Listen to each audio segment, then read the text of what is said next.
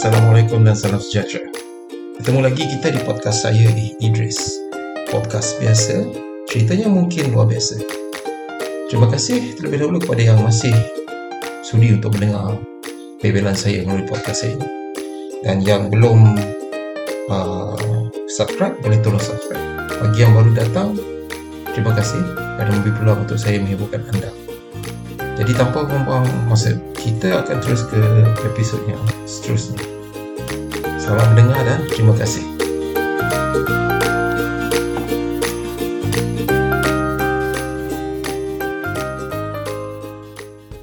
Bismillahirrahmanirrahim. Assalamualaikum warahmatullahi wabarakatuh dan salam sejahtera. Berjumpa lagi kita di episod kelima podcast bersama Dris um, berkenaan tentang kehidupan-kehidupan semasa dan lebih kepada personal journey aku sepanjang balik di Sarawak. So, hari ini kita akan bercerita lebih tentang um, kisah-kisah aku tentang persahabatan, tentang kawan-kawan. And how I ended up buat podcast and tak tak ada kawan pun sebenarnya dekat kucing ni. So, first of all, just for those who don't know me personally, aku memang orang Sarawak berasal dari Kuching family all from Kuching but I got the opportunity back when I was 13 to be sent to um, a premier boarding school lah senang cerita okay? I'm not to mention names those yang tahu tahulah. Uh, premier boarding school uh, lelaki yang tak banyak pun sebenarnya kalau korang nak reka in, in KL lah.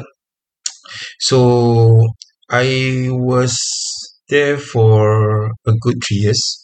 Um, then I was sent back in 97 to continue my studies in another school yang tak fully residential but you know quite top in Kuching.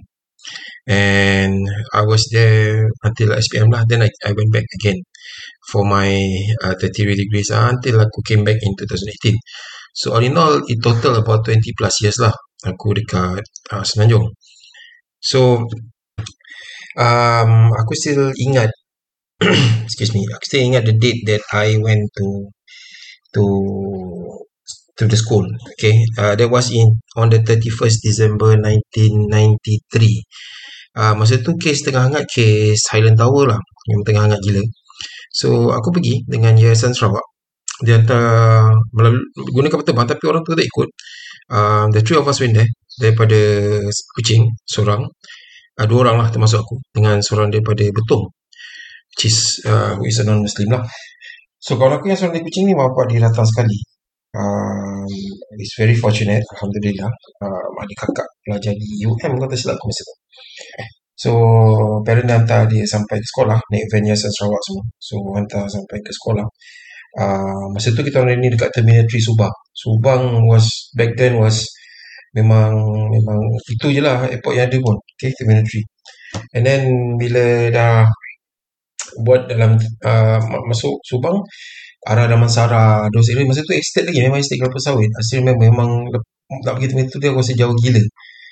Uh, in, you know but then again yelah masa tu 94 that was 20 nearly 30 years ago I guess. Um, memang tak ada apa jalan jam macam biasalah cuma tak ada lah highway sebanyak sekarang kan. And then yang prominent landmark masa tu Motorola lah tapi Federal Highway tu. So okay back to the story. Um, we went from there to my school in KL itself.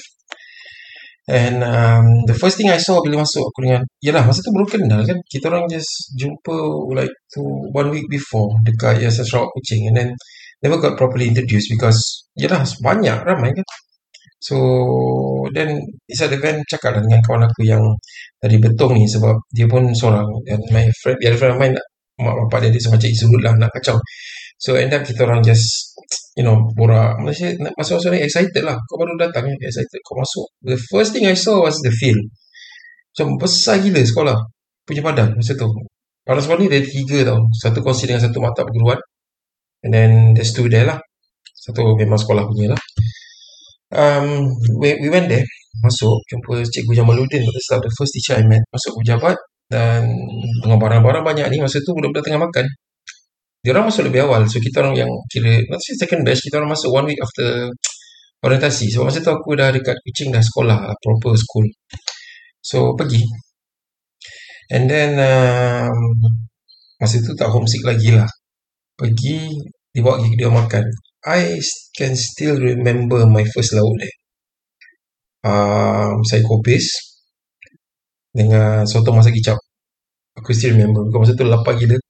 Dan nasi dia keras lah. Macam macam apa tak keras.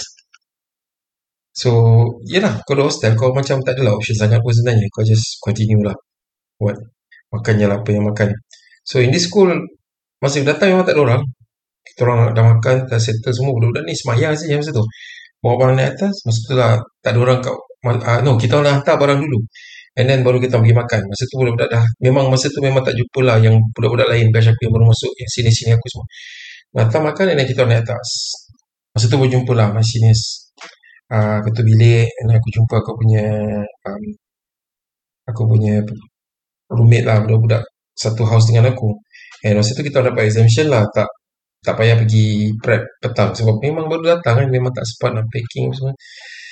So so yes um, pergi situ lah. And then after diorang balik prep aku pun baru kenal and then masa tu ialah awal budak-budak lagi kot. Semayang pun tak apa-apa kan. So up diorang pun bawa pergi semayang kat surau and then after that I got my first shock of my life lah. Aku itu masa sekolah rendah memang jenis tak bersukan Kelas sekolah aku memang tak ada opportunity untuk bersukan sebab sekolah tu memang dekat tepi jalan memang tak ada tempat nak bersukan. Paling tinggi kau bersukan masa PJ mula lari je kan? So end up rentan desa kan kita training untuk rentan desa tau and, and, and biasanya form 1 memang kau kena lenjan lah sebab you need to get points for your house. At the end of the year kita akan ada competition house mana yang dapat points for kebersihan for aktiviti sukan you know this kind of stuff lah inter house. Aku kejut baik. Tak pernah tak pernah bersukan kan and then suddenly kau kena force untuk jogging. Gempal masa tu. Then memang memang dia pancit lah. Kau memang bukan jadi lari. Kan kau suka terkejut kalau lari pusing tak desa and then when I first came back masa turun bawah Cina bulan 2 masa tu mak aku terkejut. Dia tengok aku kurus kurus gila tau dengan dengan homesicknya dengan makan tak apa-apa dengan makan tak jadi apa dengan tak cukup rest. Malam kau tidur pukul 11 dengan kumpul bilik dengan form 5 bagi kau dapat bilik pengawas tu segala stuff lah. Memang pack gila babi lah. And then um, another activity aku got familiar with dekat sekolah tu adalah buruh hantu lah. Buruh hantu ni every persatuan akan buat untuk form 1 dia So masa tu aku tak masuk cadet band lagi. Aku masa tu masih pengakap.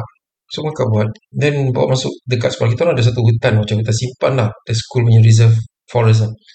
So burung hantu ni dia bagi yang tahu okay lah good lah. Bagi yang tak tahu aku just cerita sikit lah. So you move in the line. Untuk sekolah kita you move in the line. Kau masuk dalam satu line. One senior will be leading in front. Ada satu sini akan duduk belakang. Mama dia tepuk. Orang yang kena tepuk tu kena duduk. You sit there quietly. Then they move on. So macam kau kena drop lah. So memang macam-macam benda lah. Ada member tidur kena angkat Pergi depan longkang Ada member kena kacau Nampak pocong complete lah. So dia malam Nama pun burung Burung hantu. Tu memang Memang A lah. Memang semua budak kena buat. And then Sebelum tu kau dah ditakutkan dengan Oh dulu sini tempat Jepun potong kepala Dulu sini ada nampak Jepun kau tak, tak, tak pakai kepala. So macam kau uh, Kau dah ada expectation macam tu lah. Okay. And then after that another thing yang aku kena yang aku aku found out dekat sekolah tu adalah um, hukuman dia. Hukuman dia kreatif baik. Dia dipanggil injustice technically dalam terminologi kita yang dewasa ni squat lah. Squat problem is kau squat dan kau tak angkat. Dan kau disuruh luruskan tangan dan kau diberi bantal supaya kau tangan kau tak terturun badan kau tak terturun. Dan benda ni kau akan buat sebagai denda bilik aku, house aku, aku rasa tak sekejam house lain. Sebab ada house lain dia orang buat sampai satu jam, dua jam. Ada house dia tak buat, dia, dia buat sekejap. Macam rumah aku dia buat sekejap. Maybe dalam 30 minutes. Tapi that's the longest effing 30 minutes aku pernah rasa lah.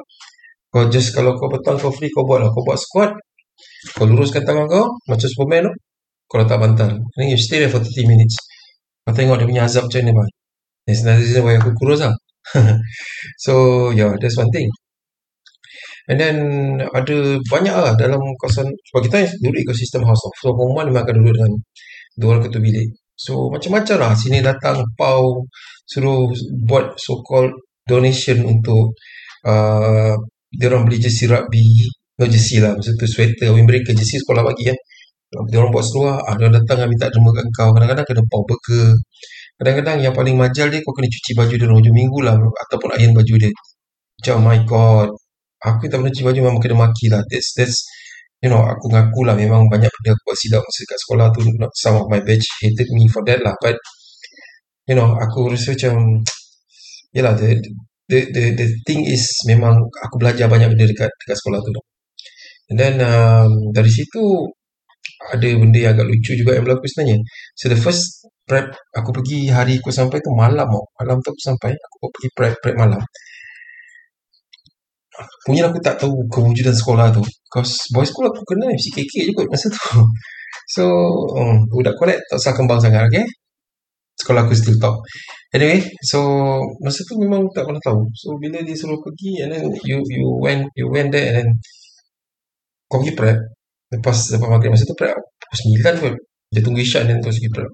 Ni prep. Kau aku jam oh. aku tanya budak kelas aku apa tau.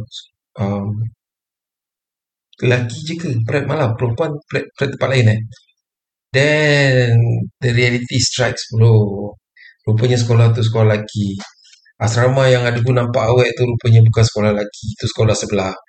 Itu bukan sekolah kita orang punya. Itu sekolah sebelah. Punya asrama putri. Damn. Itu memang macam ah, lama apa aku dah buat. Tapi tak apa lah. I mean, yalah, you're in there, you're in there lah kan. Macam tak payah cerita sangat. So, uh, the reason this podcast and it's titled as Sahabat is because after so many years, uh, banyak kawan-kawan aku yang aku kenal eh. Bukan yang masuk 4 bukan yang aku kenal uh, meninggal. Pergi lebih dulu sebelum kita lah you know. Yang uh, sakit um, salah seorang sahabat aku dia hilang bersama MH370 so ya itu antara benda yang menyentap juga lah uh, and what makes me created this podcast today is because um, my alumni did a photo book project. So they are compiling a lot of uh, photos from school days untuk dimasukkan ke dalam situ. And I mean, alumni ni kalau kau jadi case macam aku, memang kau takkan join. Sebab kau kan rasa awkward gila, kau kan rasa macam inferior gila babi, babi kau kawan kau memang gempak. Dan orang together until form 5 and like me, I'm halfway. So macam, you feel inferior lah. But for me, benda tu aku rasa uh, satu pengalaman and I think I'm a bit unique and it's it's very it's very interesting sebab yalah dia dia pengalaman berbeza kan dengan orang lain pengalaman. So what they did was uh, dia orang buat photo book and uh, gambar-gambar aku banyak hilang. Even majalah sekolah aku hilang. I know where it went. Macam Allah takdirkan benda tu untuk tak ada tau. So I told one of my friend aku tak ada gambar baik so aku bit sedih macam rasa for the first time aku rasa macam you know macam taken aback gila lah. Macam okay lah tak apalah but this friend of mine this good friend of mine was, was telling me tak apalah aku pun tak ada juga aku submit je apa yang ada. So macam okay lah.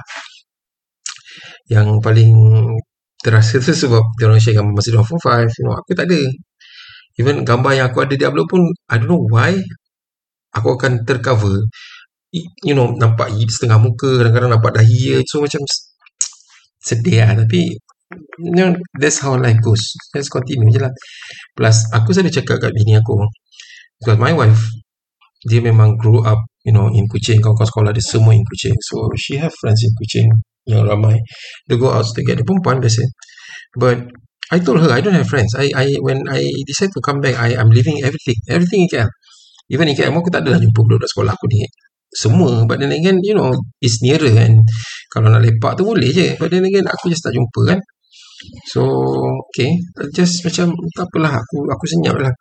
Dia cakap dia I don't have friends in Kuching that's, that's how I ended up doing this podcast. That's how I ended up buying more books you know. I read so much so many books.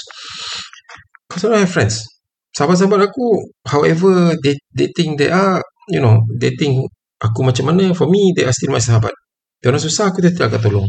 Sedaya mampu aku aku akan tolong you know and I don't blame them for whatever happened during school time because aku rasa it's just unfair to keep the grudges. Orang tak suka aku aku maafkan dia orang. Aku hope dia orang maafkan aku juga. You know it's it's uh, it, it lifted a, a big burden on me lah. You know I feel at peace lah. And then now banyak lah initiative yang orang which is good. So for me I I I move on from from from whatever happens during those days I move on. I I con- I, I value my friendship more dengan budak sekolah aku in KL because we grew up together. Kita kena denda pun ramai-ramai you know. Um I know I've been not been a good friend when I was in in the school. I regretted it to be honest. If I can turn back time I'll turn back time and I'll amend everything which I want which I did. But you know tak guna no point crying over spilled milk lah to be honest. Sebab benda terjadi kan kau cerita pun tak guna kan. It's just that kau boleh tolong kawan-kawan kau make thing make ends meet tolong kawan-kawan you know amends thing. It should be okay lah aku pun tak kisah. I know some of them still have that prejudice against me has the reason why I keep quiet and I don't talk unnecessarily lah sebab bagi aku macam ada juga kawan-kawan aku yang datang kutu kucing and then decide to meet me. You know eh jom tempat kecil. Aku okay je. I mean if you come you tell me I'll I'll make time for you no problem. But then again itulah. Um, it different it differs from one person to another kan. So I don't I don't mind. Aku faham. You know just just for for everyone's sake aku dah maafkan semua orang. Aku harap orang maafkan aku juga. You know let's not continue whatever happens lah. Because you guys are still my friend. Korang still kawan-kawan aku. Korang still sahabat-sahabat aku dunia akhirat. And I still see as that regardless apa yang kita masing-masing dah pernah buat. So yeah it's a bit sentimental lah untuk hari Isnin sebenarnya. Sebab it, it suits the Monday blues sebelah sini pun dengan background aku. Orang buat grill yang tak pernah-pernah habis. Buat grill tapi tak pernah nak pindah rumah. Aku pun tak faham apa kat sini. And then uh, Another thing is my microphone. I think I need to buy. I need to to, to change. So I'm using a headphone with mic now instead of microphone for now. Ni wife aku punya headphone. So you know I need to tukar sana sini lah. You know I, there's a lot of room for improvement in this podcast. So yeah. Anyhow, anyway, thank you so much again for spending time listening to my podcast. I hope it benefits everyone. And aku harap you know uh, if anyone want to share anything can just pass me at, at my email there lah. So it's not a problem. So until then nanti kita jumpa Jumaat ni. Jumaat ni sneak peek kita akan cerita tentang one more Imam Mazhab. Um, hopefully it interests you you guys. And semua bermanfaat. Semoga berjumpa lagi. Sampai berjumpa lagi sorry sampai berjumpa lagi. Assalamualaikum warahmatullahi wabarakatuh